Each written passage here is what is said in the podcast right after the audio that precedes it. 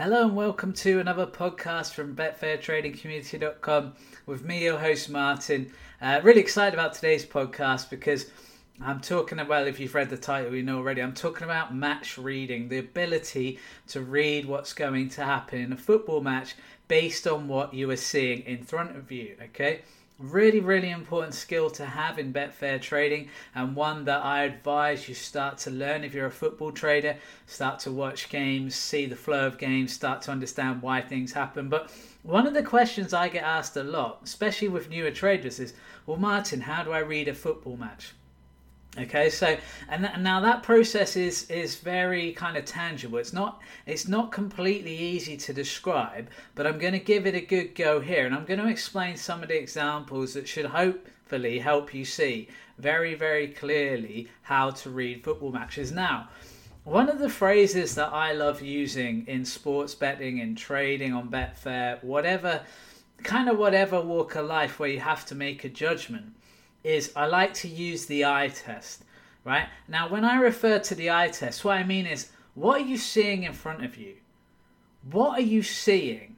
You know, there's a lot of, I think there's a lot to be said about, you know, even in life in general, about the idea that talk is talk, right? But what are you seeing in front of you? What are the actions? The actions are really what matter, okay? Now, the reason I bring this up is that in football trading, obviously we kind of try to take out the biases of talk of other people who don't really know uh, well or aren't necessarily talking about football training specifically.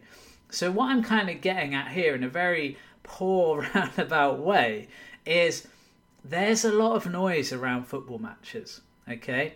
So i listen to Talksport right? Whereas endless noise around football matches endless opinions from ex-players current players people who don't really even know that much about the sport. They're all entitled to an opinion. They all give their opinion, and they try to state as fact. I mean, I, th- I think that's always one of the things that bothers me. Uh, with that stuff. Now, what happens is that then you then get pundits and commentators who talk as if what they're saying is absolute fact, and anyone who disagrees doesn't know what they're talking about and you probably can think of some pundits in your head as I'm saying that very phrase. Well, the problem is, in regards to Betfair trading, that actually, yes, some of these people might know football pretty well.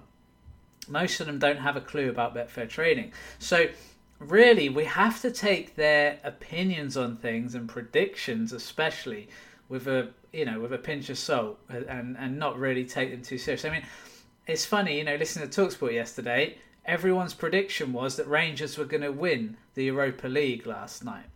Yet Betfair market said Eintracht Frankfurt were favourites. Now, what's interesting there is that you can see a very, very clear British bias. Unsurprising, of course.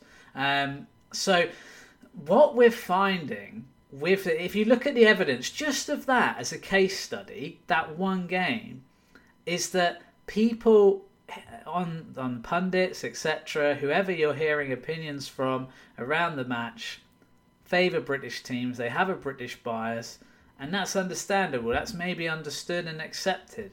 However, what those biases can often do is lead people to think, "Oh well, Rangers are going to win then. Oh well, this is going to happen then. Oh well, you know, if he said it, he played the game a long time. He obviously knows what he's talking about." Hey, look, these guys know a lot about tactics in football. They know a lot about skills, the skills you need to have. They know a lot about playing football.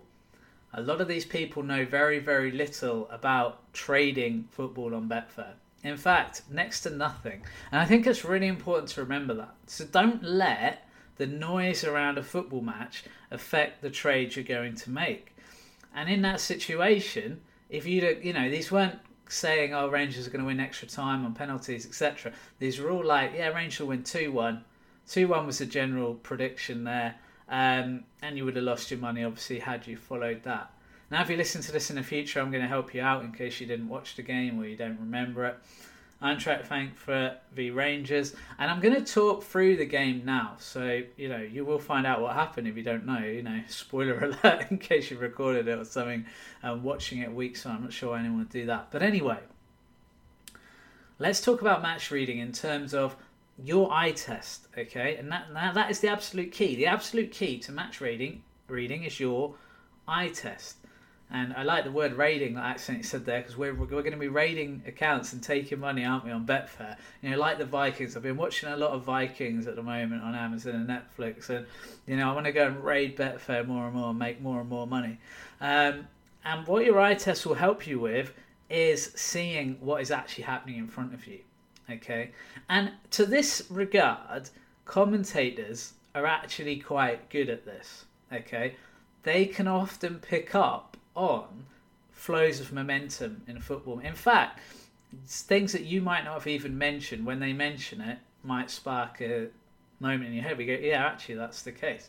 Okay, and I thought actually the commentators on the game last night were very good at showing the momentum changes and actually using the eye test themselves. So, Eintracht versus Rangers. The first few minutes were frantic kind of headless chicken stuff. But Eintracht Frankfurt were actually well on top. Okay, now to this regard, had you backed Eintracht Frankfurt at this moment, you would have made a profit because what happened was the market came in gradually on Eintracht Frankfurt for about the first 15 20 minutes. And it's quite clear they were the obvious team, the better team at that time in the game. Um, now, the kind of side note to that for me is that they weren't creating great chances, right? He, they had a couple of half chances. There seemed to be something lacking in the final third. And although Rangers had less of the play, they were occasionally getting the odd chance. But anyway, that said, the eye test said at that moment Eintracht Frankfurt were a value play. Okay? And had you backed them at that moment, you would have been able to trade out for a profit within a few minutes without even a goal being scored. Now, what then happened, and again, the commentary team were very quick to pick up and very good at picking up on this. Rangers started getting into the game, right? And towards the end of the first half, we're actually, I think, on top of the game. And Frankfurt were kind of having a couple of breakaways here or there that they maybe could have scored. But reality was, Rangers had some very good chances and maybe should have scored in that first half towards the end of it. Probably disappointed they didn't score.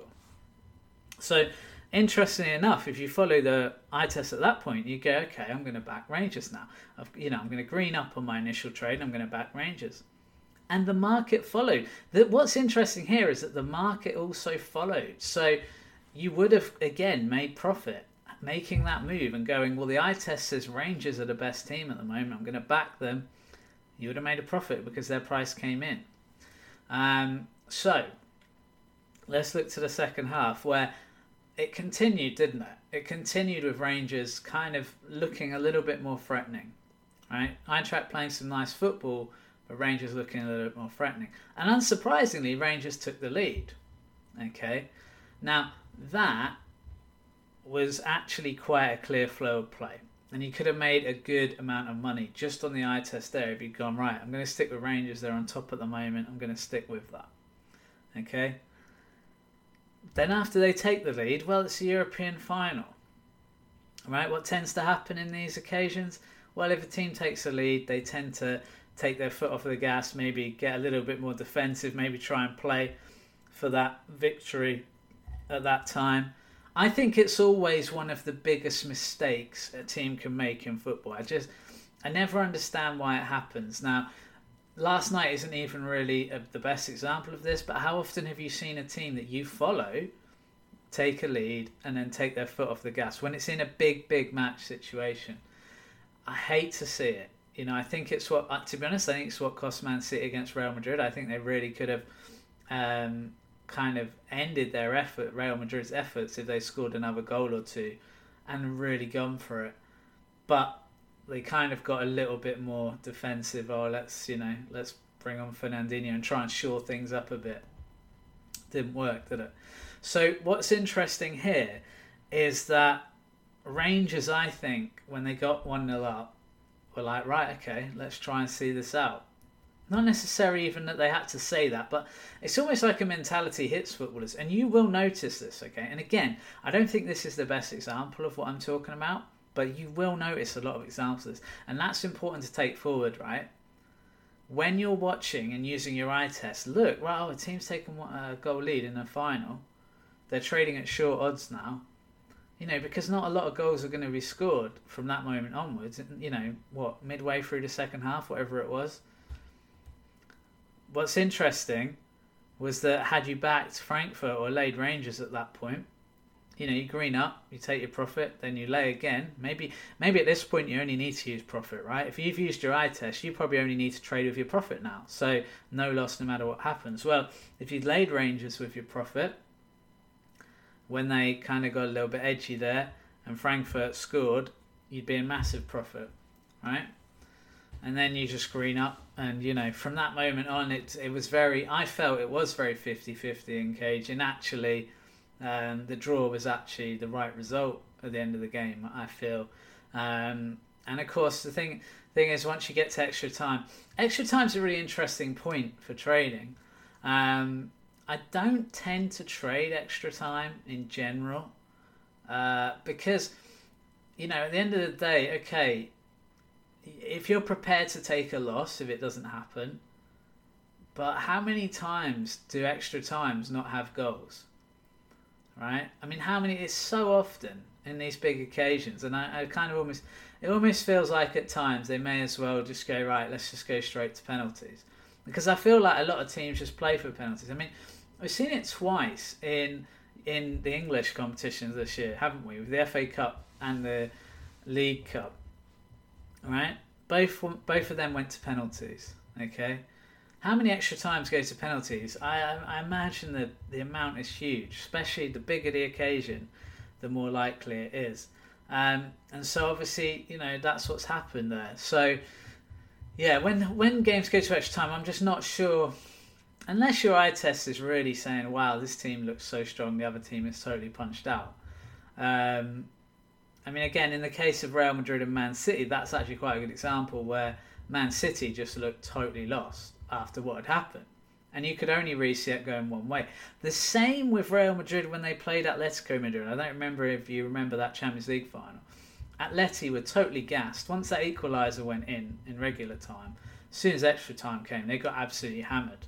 But if the teams aren't gassed, if something horrific hasn't happened to one of the teams in the last few minutes of normal time, in general, I think these extra times kind of just I don't know. I just kind of think, oh, extra time. That's just not. It's not that exciting. Do you know what? It was better when it was golden goal. I liked golden goal because um, at least that you knew then if there is a goal, it's over, right? And I think at that point, you you might as well just call it over. you know, we're into extra time. What's why are we playing extra time of extra time once someone scores? It doesn't make a lot of sense to me. I know the argument with golden goal has always been, oh well, teams didn't really try and score. But are you really telling me that now in extra time teams are pushing hard to score goals? I I always think it's a fascinating thing when teams settle for penalties because I feel like you're basically saying I'm happy to take the lottery. But there's a lot of situations where one team is is a bigger club or a bigger team than the other team, and they still settle for penalties. Now, I'm baffled by that because I think surely your odds are better of winning in regular time, in extra time, just going for the goal, than trying to take the lottery of penalties.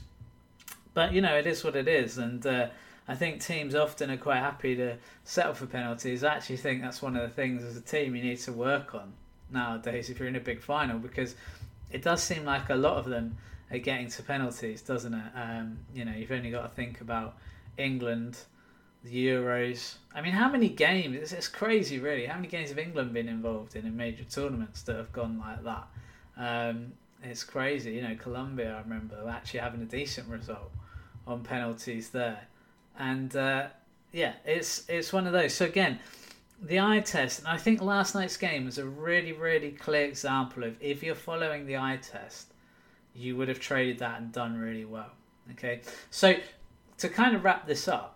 I think one of the things I'd say, if you're still thinking, well, yeah, but how do I get good at, at having the eye test? Okay, so number one, shut out the noise, right? Shut out all the noise, okay?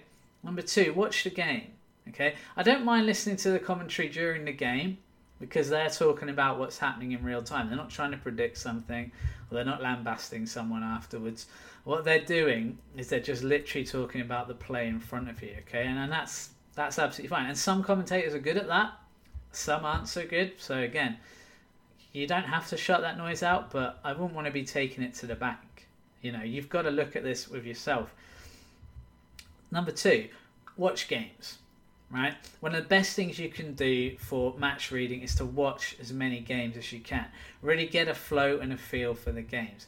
I tell you what, the World Cup will be brilliant for this. I always find that I think because I don't use stats as much in international matches, because obviously I'm a stats guy, um, but international matches are pretty useless for stats because they don't play regularly enough for the data to be particularly relevant. You know, it's funny because we're going to get a situation, you know, in the World Cup. Now let's look. The World Cup isn't even two years away from the Euros. It's only going to be a year and a half. And yet, I can guarantee a lot of the starters, a lot of the squad will be different in every single squad, every single team than it was in the last tournament. That's just what happens in international football, okay? Um, that doesn't happen so much in the Premier League season, does it? You know, the, you might get one or two changes in January, but other than that, the team is, and the squad is fairly pretty much set, right? So I don't use internationals as much, and I feel like it's very good to use match reading in uh, stats instead of the stats and internationals. Because as well, teams react differently in tournament football, and you will see that. You'll see certain teams playing in a different way. Um, you'll see games ebb and flow. This is one thing about match reading, you know, especially if you're looking for goals. This is something I haven't mentioned yet, but if you are looking for goals, one goal, one thing I really like in international matches in tournaments is going for a first half goal when I see that the game is lively. And that might be at 10 minutes, 20 minutes, 30 minutes, right? But when I see that the game is suddenly looks like there's going to be a goal, I back a first half goal at that point because often you are getting juicy, juicy odds. Um, and often that will come in. I've, I've made really good profit. I made really good profit in the Euros using that strategy. Uh, again, watch the game, see how the flow is. It's pretty obvious when you're watching a game and no team's trying to score particularly, right? Those situations are pretty obvious. And, you know, I think if you watch those, you can go, okay, there's nothing coming here. That's fine. I'm going to get out of this. Now, it takes discipline to do that. But the thing is, if you don't do it, you're probably going to lose money. So you've got to actually just think, right? Discipline is not a punishment. I think sometimes we use the word discipline, or we think about as punishment. You having discipline in trading is not a punishment. It's actually the savior, right? So you can save money if you use discipline.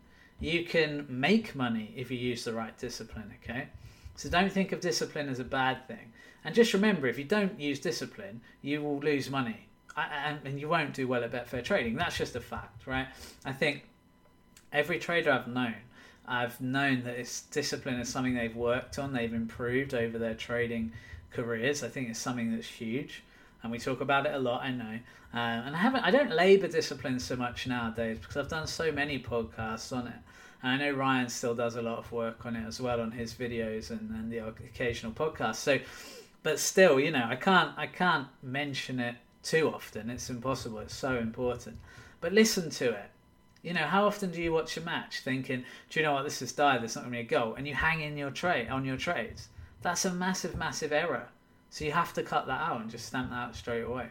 All right, guys. Hopefully that's helped you in match reading. If you need any help with anything, just talk to me on the forum. I'm always there. I want to help. I always answer questions. However, if you're not a member, why the hell not? Uh, by the way, go over to betfairtradingcommunity.com, sign up for those free strategies, you know, and then think about your choices in life because you need to become a member. But more importantly, if you don't want to be a member but you need help with anything, just email me. I had a lovely, lovely email uh, from a lady the other day.